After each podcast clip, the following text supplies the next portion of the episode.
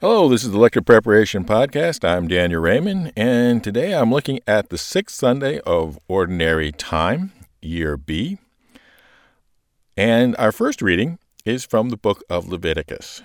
And it's really a setup reading for the events of the gospel, because Jesus in this gospel is going to be curing the leprous man. It gives us some background here about the stain of leprosy and what it meant to the individual who has it. But I find it also a bit extra topical,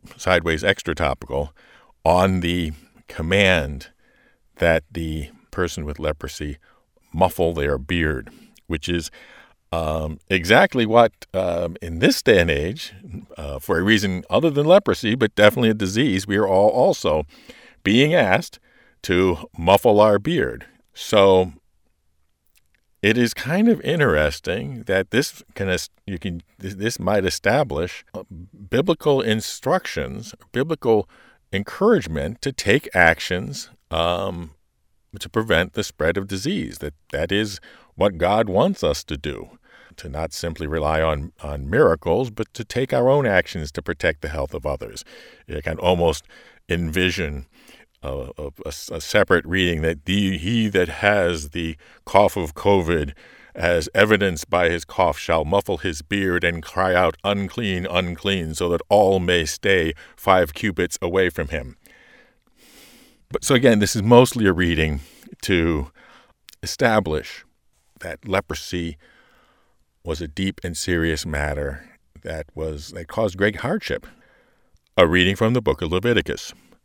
The Lord said to Moses and Aaron, if someone has on his skin a scab or pustule or blotch, which appears to be the sore of leprosy, he shall be brought to Aaron the priest, or to one of the priests among his descendants. If the man is leprous and unclean, the priest shall declare him unclean by reason of the sore on his head. The one who bears the sore of leprosy shall keep his garments rent and his head bare, and shall muffle his beard, and shall cry out, unclean, unclean.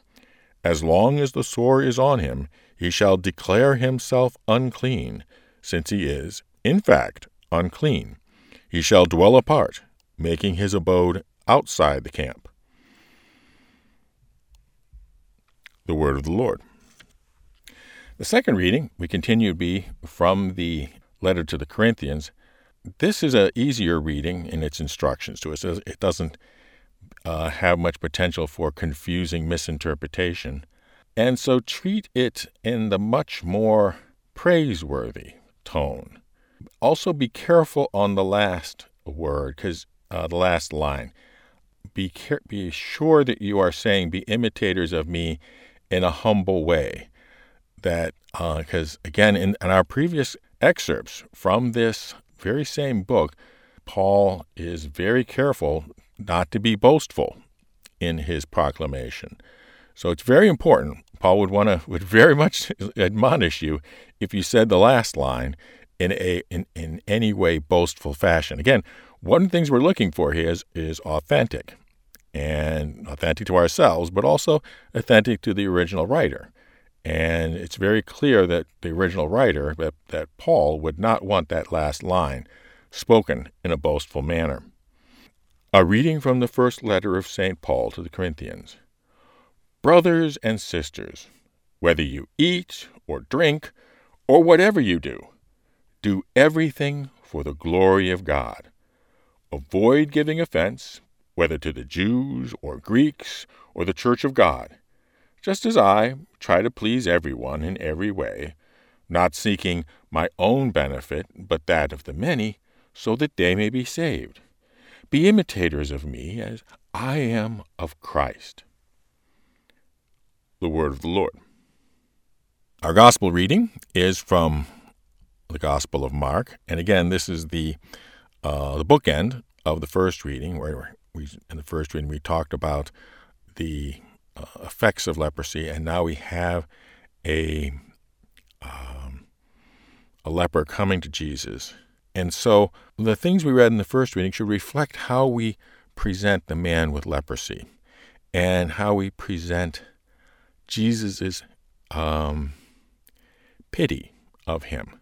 So make sure that the tone in which you put Jesus' words reflects that pity, not commanding, not like he was ordering an unclean spirit out of the leper, but just healing him. Then the man, of course, when you present his, you can go ahead and be excited. And again, you're presenting in this you've already given the congregation of knowledge of how significant event this was for that man. A reading from the Holy Gospel according to Mark. A leper came to Jesus and, kneeling down, begged him and said, "If you wish, you can make me clean." Moved with pity, he stretched out his hand and touched him and said to him, "I will do it. Be made clean."